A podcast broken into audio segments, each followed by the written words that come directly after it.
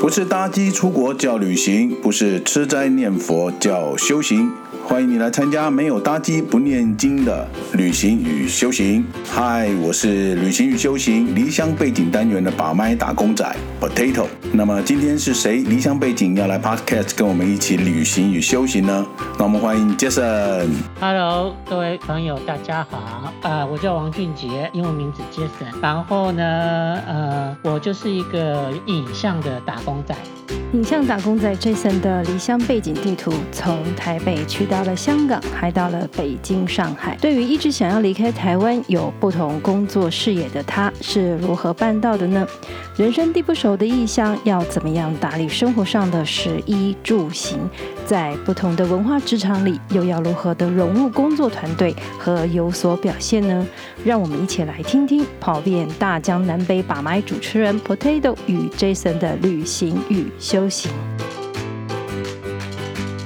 哎，这个刚刚听完的 Jason 聊到这个香港，那我们要离开这个东方之珠了，我们要到你的下一站，下一站是北京，对吗？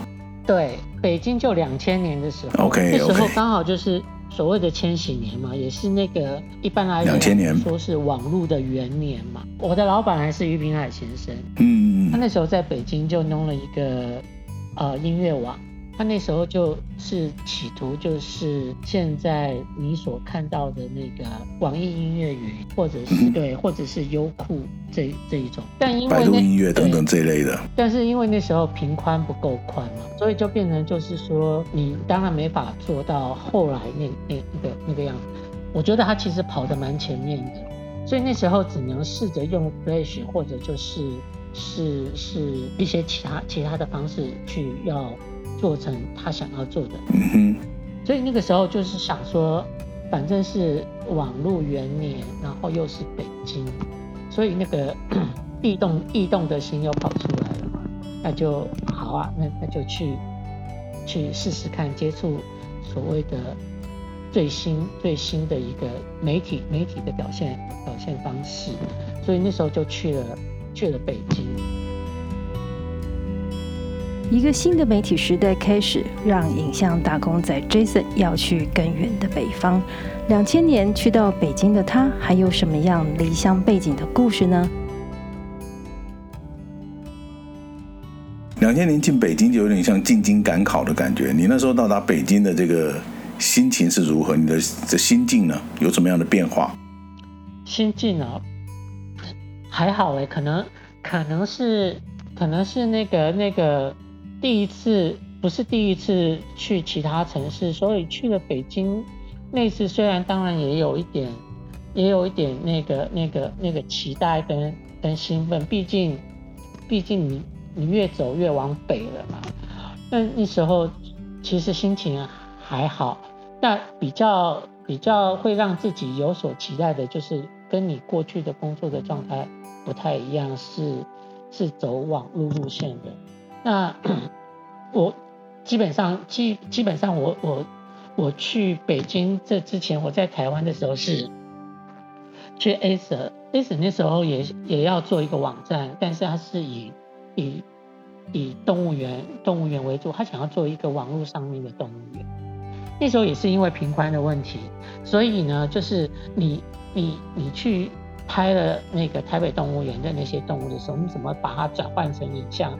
在网络网络上，那那也是一个问题，所以那时候也是一直一直都都在都在那个那个企企划上面，所以那时候两千年去北京的时候，也是做网络的时候，虽然没有就是不是那么陌生，但是也还是会有一点紧张，就是不晓得那个那个状态，那个那个模式会是一个什么样。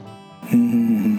其实像你刚刚所说的做的这个呃动物园也好，或者是说你到北京去去从事的这个像音乐网这样的一个工作，其实都跑得很前面，就是嗯相对来来讲都是一个现在以现在来看都是技术上很好克服的一个一个工作或者是节目。可是当你在当时，因为就像你所说的频宽不够宽，技术还没到那个地方，所以就变成都是这应该怎么讲壮志未酬的感觉，那个那个节目就变成没有办法。进行下去，对不对？就是烧钱，你就只能一直烧钱，一直在，一直一直在找找解决解决方法。但但那时候那时候他们做的事情，真的我对我来讲就是蛮前面的。像于先生除了那个音乐网之外，他其实还有另外另外一个另外一个部门，他在做的事情其实就现在就是百度百科跟维基在做的事情。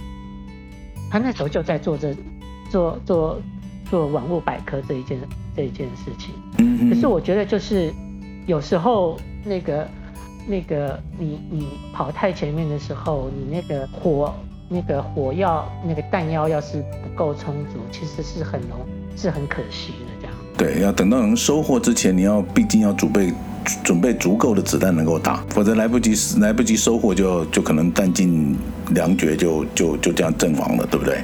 对。OK OK，这个其实，在很多行业也都也都是一样。这这些先知者的的确在做这些东西的时候，也蛮蛮用心。其实他们的眼光也都都非常的准，只是就是时也运也命也。你还没有到那个时机的时候，你即使能做想做这个事情，可是你终究还是只能帮怎么讲帮别人播种，但是你还来不及让它茁壮，来不及乘凉，你可能就就就挂了，对不对？是的。是的 OK。那其实到这个北京呃工作的时间有多久啊？第一次进北京的时候，比香港还短，这次大概七个月还是八个月，我就回我就回回台湾了。那你在北京的呃，坦白讲，就像是一样，我们关心一下你的食衣住行，应该不像香港那么辛苦，对不对？哦，对，他没有那么辛苦了，因为我坚持一定要有电梯嘛。电梯，对，所以所以不用怕。在住住这一件事，住这一件事情呢，就就还好。吃，我觉得那又是另外一个问题了。但我，你你你在你在北京吃呢，你其实不适合一个人去餐馆啊。对，就是因为 那时候北方的那个菜的量其实还蛮大的，很大。对，就是你到底你你一个人去呢，你叫。一样菜你就觉得有点单调，你叫两样菜，你未必吃得完，吃不完。对，所以那个时候就是那个对我来讲，就是你除了那个素食店这一个选择之外，对我来说最方便的选择就是呃饺子，或者就是面条，或者就是呃北方才有的炒炒饼。OK，就会变成是我的对。我就会变成是我的最爱这样，而且它的饺子那时候我也是第一次发现到，就是说，哦，原来饺子的馅不是只有韭菜跟高丽菜，它还有好多种。对，不，不只是不只是猪肉跟牛肉，对不对？对对对对。我我这边也有个经验，就当时我去北京第一次进内地的时候，那去吃面，然后他们的面呢不是算一碗一碗，最早期哦，不是一碗一碗的。他是问你要几两？好，问你要几两？那我因为我就问他，都是一般人吃几两嘛？他们一般人都吃二两。那我心里面想说，我我的食量比别人大一点。通常人家吃那个方便面吃一碗，我可以吃三碗，就是三包的那种。那我就想说，那他人家吃二两，我就吃四两好了。我一点四两，我就看到那厨师用双手捧面的时候，我就傻了。那时候那时候看到那个也傻了，然后。跟你有同样的感觉是吃那个饺子也是，原来不只是有这个有这个韭菜跟高丽菜，你还吃过什么特别的馅吗？韭黄，还有那个那个啊，老了突然忘了。茴香吃过没有？茴香的馅吃过，吃过，那个也是第一次。茴茴香馅吃过啊、哦？对对对对。然后纯素的吃过那个西红柿蛋啊，对，那那那个也是。对，就番番茄番茄蛋的那种那种水饺，还有像西葫芦馅。对，哦，你记得比我还清楚，对吧？啊、哦，我我我以前跟你一样，第一次进内地要必须在那边的时候，我我曾经在哈尔滨。啊我在哈尔滨还有沈阳，我待了三十天，啊、然后你我那时候也没有，因为不麦当劳什么那种西式的素食，我比较吃不惯。啊、那我又喜欢吃面食，所以我每一次都是叫了冷冻水饺来冰在这个冰箱里面。那那时候才会哦，你说天天吃什么牛肉、猪肉的也会烦，就问他说还有什么馅？哇，念出来一大篇十几种馅，我的哇目不暇底，我就觉得就都叫都叫都叫，每个都叫个五十颗五十颗这样吃。那就各种各种馅都都尝遍，对。但是比比较不能接受的是北方的羊肉馅。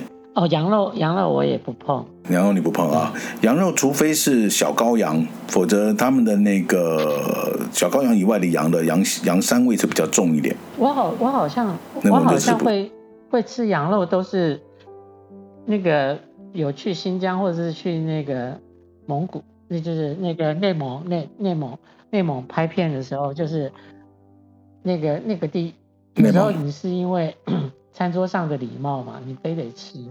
但那时候我我我就觉得你你你你如果在那个当地吃羊肉，有时候你它真的没有没有那么那么重的那个那个腥膻味这样。嗯嗯嗯嗯，没有，他上的他上的如果是小羔羊问题不大，如果上的是小羔羊以外的羊、嗯、羊种，我我我吃过，那个就他们吃的非常开心啊，嗯、我是吃的痛哭流涕的。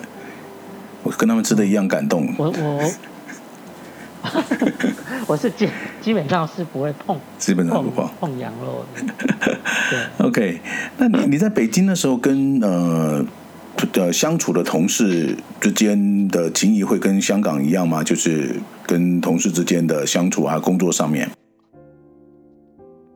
那个那个那个那个我完全不同，因为是一个全新的工作形态。然后。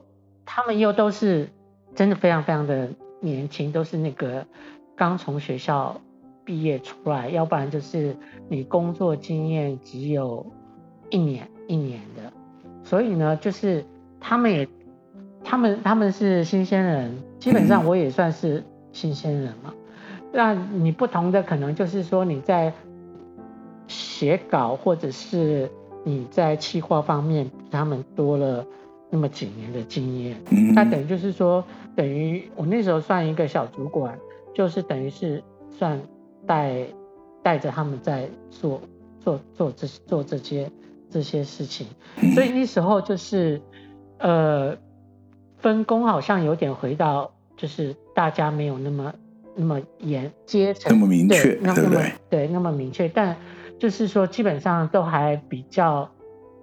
横向的串联，横向的串联比较比较多，因为那时候呃你在网，包括你那个页面页面要长什么样子，你你大概是就变成说你你你要跟设计设计页面的同事要沟通，然后再提供 content 内容的大概要跟他们讲，就是说你大概稿大概怎么写。那如果要拍短片的话，大概是什么样？控制在多长的长度？然后那个内容大概是什么？所以就变成说，好像就是没有那么明确，也都是一样，就是大家就是大家一起来，然后再各自努力这样子。对，嗯，那那说到这个地方，其实你呃应该。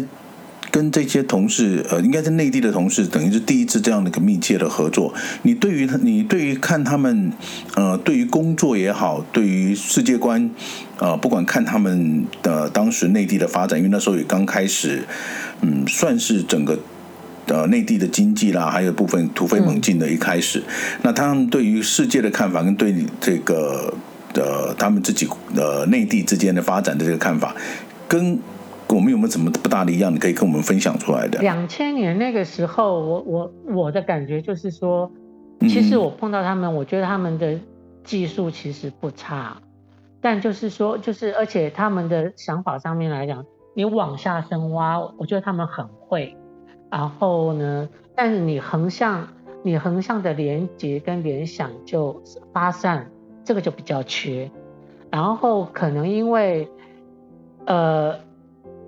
我觉得就是说，你能够接触到更其他其他国家跟跟其他区域区域的那个资讯的讯息来源也没有那么多，所以就会变成就是说，他他们的在发想的时候，通常会比较嗯比较窄，就是你你你 A 可不可以跟 C 去做结合这件事情，他不会去。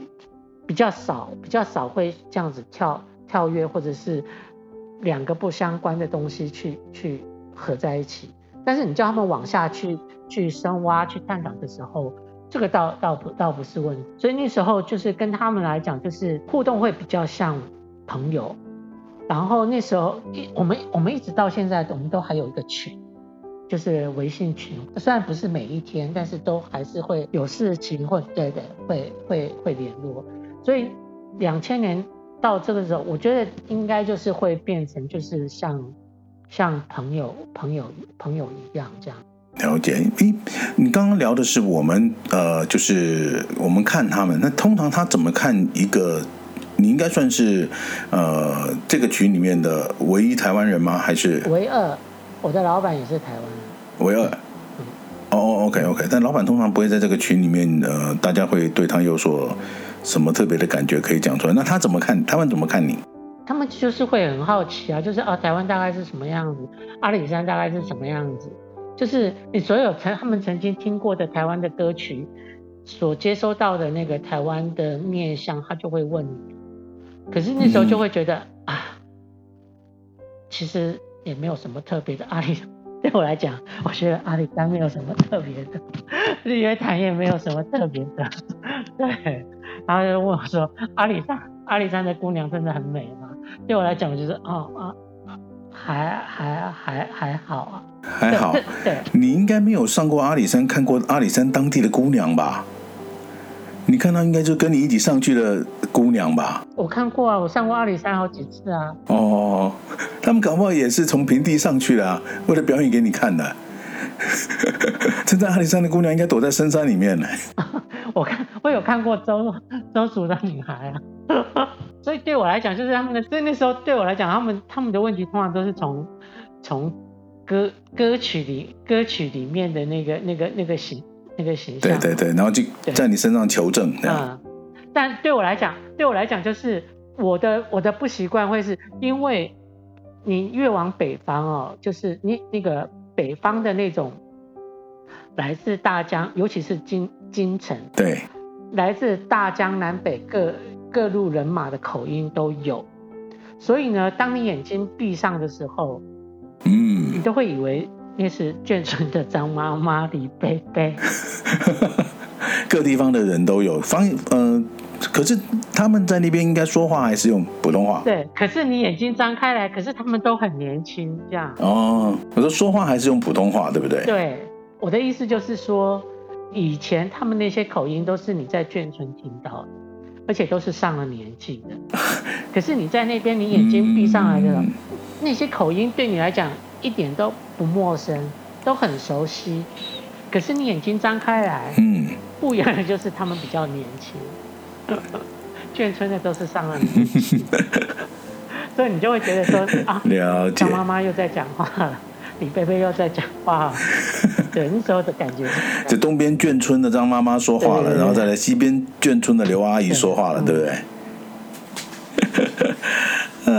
不过在北方生活应该不像我们呃在台湾这边的同胞所生活的情况一样，因为我们以前要看雪，嗯，要上环山、上玉山，可在北京经经常就有机会在冬天的时候看得到雪，嗯。但我那我那我第一次在北京的时候，我我没有熬熬到冬天到我就走了。哦，了解。之后呢？之后有到北京有？对，我零七年又再一次去北京，那一次就待了大概三年多，所以就有碰到碰到大雪，有碰到大雪啊。然后你就觉得啊，对，然后你撑着伞走路，你就你就会听到就是那个雪在。感觉雪在雨伞上面跳舞，跳舞的声音，这样哒哒哒哒滴答答这样，有就有雪落下的声音的感觉哈。然后也是第一次就觉得说，你必须要有暖气这件事情，你、嗯、才知道就说啊，原来北方是有供暖，你过了长江以南之后就是没有供暖。嗯嗯嗯。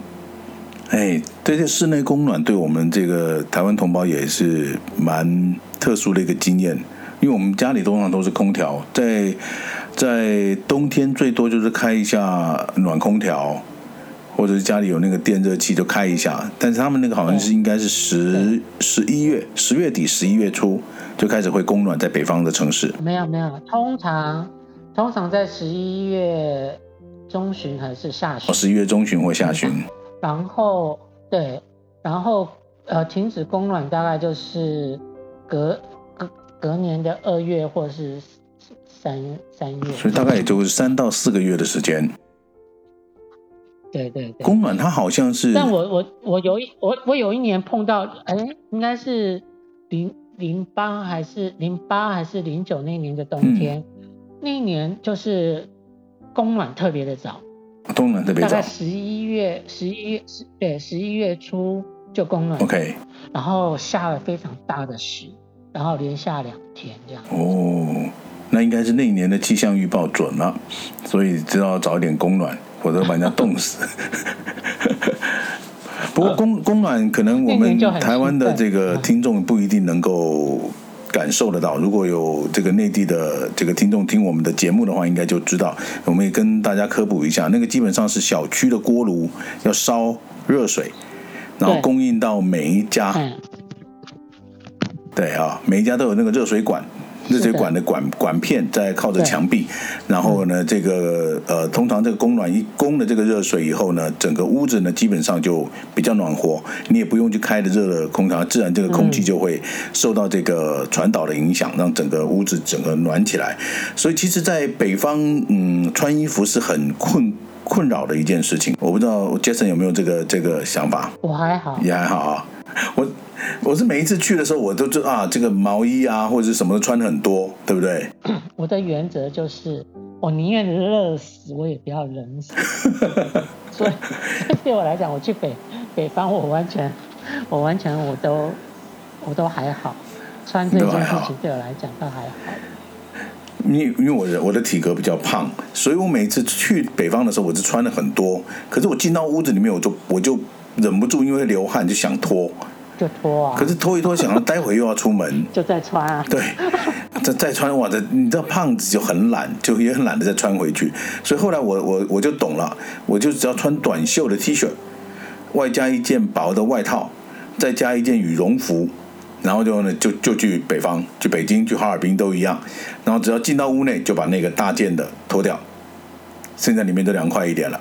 真的在太热，我就把那个长袖脱掉，就剩 T 恤。生活这一件事情呢，会教会我们很多事情，也会教会我们怎么样穿穿衣服。也对，怎么样穿衣，怎么样脱衣，甚至它会改变你的习惯。嗯，那倒是，那倒是。以前不不想这么做的，现在也逼不得已，必须要适应这个生活，对，对不对？那你你到那边那个气候呢？气候你对你来讲，你身体会，因为我们比较南方小孩，有时候到了北方容易干，容易流鼻水，流鼻血。我我还好哎，我完全没有，对，我完全没有这些这些什么皮肤啊，或者就是适应上面的问题。但就是说，你冬天到的时候，你容易痒这一件事情是真的。我后来才，因为你知道，就是说，像我们在南方，就是。几乎是天天洗澡，嗯，然后呢，你洗澡当然就不是只是冲水而已，对。那你你你在冬天会容易痒，有一有一有一个问题就是说，你可可能可能你你在洗澡的时候，你用的并不是肥皂，而是像沐浴乳这一些，嗯哼，或者就是说这两种因素也有，但因为你在冬天太常洗了，你把你身上的一些油脂保护层洗掉了。对，都都都洗掉了，所以它很容容易容容易让你的身体身体痒，所以为什么有时候就是说你在冬天要要擦一些什么什么乳液啊，或者是油啊，对对，其实道理是道理是在于这边，所以所以到后来的时候，就是我其实也没有那么每天洗澡，生活也教会你蛮多事情。对 对，它就会改变你一些习惯，甚至就是说，你就算洗，你也不会用用沐浴乳或是肥皂这样子。嗯，那就是你用你用热水去让身体去去冲冲洗一下而已。对，OK，那也算洗澡了，不能说你不洗了。如果要洗的话是这样，那如果不洗的话就不洗。但就是说，你还是会一个礼拜，你还是会挑两次、三次一定要用到那个肥皂跟沐浴露这样。这个这个解释我们当做你没有解释好了，你不要为了为了怕我们嫌你脏不洗澡，所以你特别说一个礼拜有两次或三次，这个事后解释我们不接受。嗯，OK，其实，在北方生活，对生活会教会我们很多事。其实，在北方生活，我觉得蛮蛮嗯蛮好的。像我在南方，我常感冒。可是我真的到呃北方城市去去生活的时候，我即使现在像在上海，上海湿气也是蛮重，但是毕竟还是没有像台湾来的重。那我感冒的情况会变得比较少，这个可能是大陆型气候的。但是呢，不管是两千年还是零八零七年再去北京，对我来讲就是我最不能我我我最不能够接受的就是，嗯，你问他说啊那个地方从这边去那边大概多远？他就会跟你讲远，不远，其实挺近的。嗯嗯，对。但是你发现，你觉得不远，应该是三十分钟内的事。他的不远是一个半小时内的事。对，对。但但但你问他不远到到底到底到底有有有多远？他说你坐公车大概四十分钟吧。哇，那还不远啊。对，那你是挖，你是挖的很深的，要不然很多人不知道，就真的傻傻的就这样走走去了，就走了一个半小时。所以就变成就是说，远跟近这一件事情上面来讲，就是我我完全完全就对对于他们的远近的说法上面来讲，我自己就会打先打一个打一个问号。明白？你会有你你的远近跟他远近不一样啊？我的近当然是很近啊。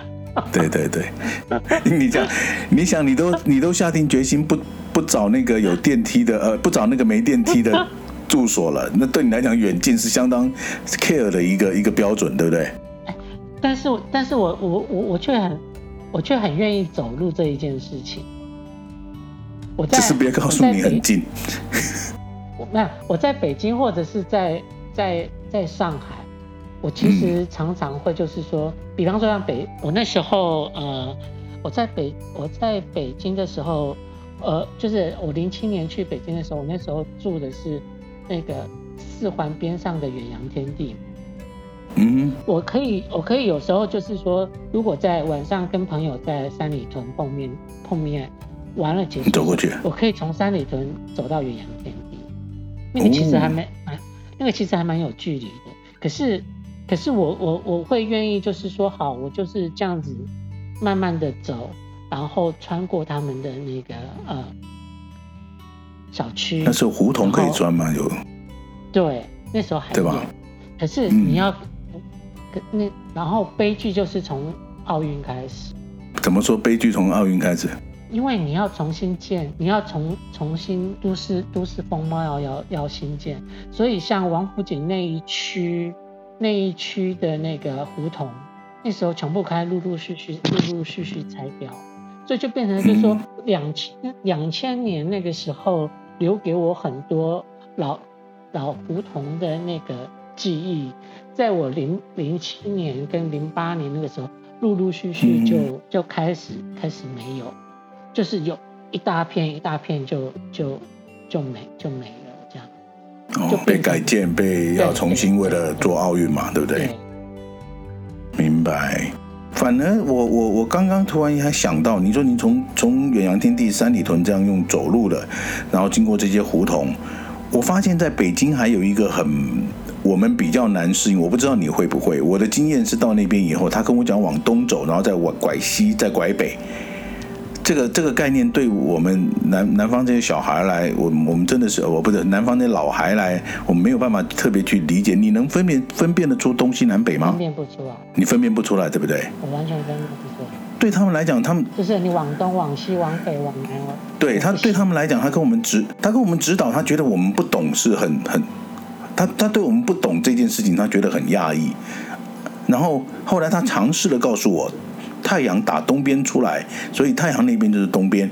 我们也知道太阳有东跟西，可是你到了晚上的时候，你可看不到太阳的时候，你也更分不清楚东西南北。可是我后来就要自己找方位，我要练习找方位这样。对，可是对他们来讲很很驾轻就熟，他直接告诉你这边就是东，这边就是北，这边就是西。可是对我们来讲完全不行。虽然他们是棋盘式的啦，后来我慢慢就是试着由路去搞清楚东西南北。可现在太久没有去北京了，也分不出来了。对他们来讲就是很驾轻就熟的一个生存本能一样，他们可以很快的就可以告诉你东西南北在哪里。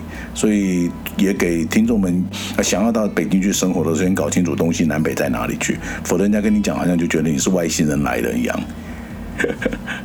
哎，哎，那那你你觉得你在北京工作之外，你还日常生活还有没有可以跟我们介绍的？你去在北京生活之外的一些？呃，自己的体验啊，或者说你你都做什么样的呃消遣娱乐？呃，你泡吧吗？我泡吧，也去听听摇滚，那都是跟那个两千年两千年认识的那些小朋小朋友，他们带带着我去。我印象最深刻就是在北京电影学院那附近那附近的那个酒吧，那他那个有很多、嗯、有很多那个都是一些呃算。算地下乐团吗？还是也不算？就反正就不是主流的那些乐团。那就是他们会有很多很多那个玩玩摇滚的那个 band 在在在在那边，会会跟着他们去去听，或者是三里屯那一带的那个小巷弄里面一些比较特别的小酒馆。这样。那其他还有什么样的体验的生活在北京？就。你如果愿意愿意用走路的去走，你就会去发现发现一些就是很很在地的一个生活生活状态。那比方说，我零零八年、零七、零八那时候开始 跟着跟着我那时候的老板拍照嘛，那时候开始学习拍拍照，我就会自己拿着相机去故宫那一带那那一区那一区的那个胡同，因为也只剩下那边那边有那边有胡同。所以就会变成，就是说你不是像观光客一样去主要的那个、那个、那、那对的区域，你会一直走走走到人比较少的那个地方。那时候你其实就会看到真正的那个在在地的生活状态，包括那个那个小小杂货店、小杂货店的样子，跟他门口的那个电话，就是你要接，他可以是开放的，去让你去打电话的。那你也可以看到，就是他们呃，就是你拿着一个大碗在门口吃饭啊，或者就是你一个大妈，你踩着高跟，披着像貂皮你的那个外套，从远远的地方走过来，像像走梯梯台，走梯台一样的走向你来展示他的身上的这个衣服。我还有那张照片。被我拍下来，真的真的吗？所以那那时候就是你你你就会去拍，只是那个那个东西就会它它也就会变成是你的你的记忆，然后也会变成就是说你在看当地的当地的生活，而不是说你经过经过而已，而是你短暂的在那个时间上面，你你在跟那个状态的生活去取得一个一个某种接近的一个频率跟跟节奏这样。嗯，没错。其实那时候你说绕到胡同里面那个一砖一瓦上面的这个磕痕，也就像你所看到的这些老人家坐在这个门口拿着大碗吃饭，他们脸上的磕痕，你往往就是望这个磕痕，你也自己会会愣的愣这个地方愣很久，然后去想到一些事情，去有一些新的感触或新的这个画面在你脑袋里面，对不对？嗯。走路与摄影这两件事情，让 Jason 在北京的这一段时光走进了在地的生活状态，找到了跟当地最近的频率与节奏，而不是让自己成为一位北京的过客。不过，这段离乡背景的旅行与修行还没走完。从故乡台北出发，在香港工作，历经九七香港回归，两千年的网络元年，再出发到北京工作生活的 Jason，接下来却是往南方走到了上海。海，在这个有“东方巴黎”之称的上海，Jason 还有什么样的离乡背景游子故事，在下一集里要跟我们分享呢？让我们继续来听把麦打工仔 Potato 与 Jason 的旅行与修行。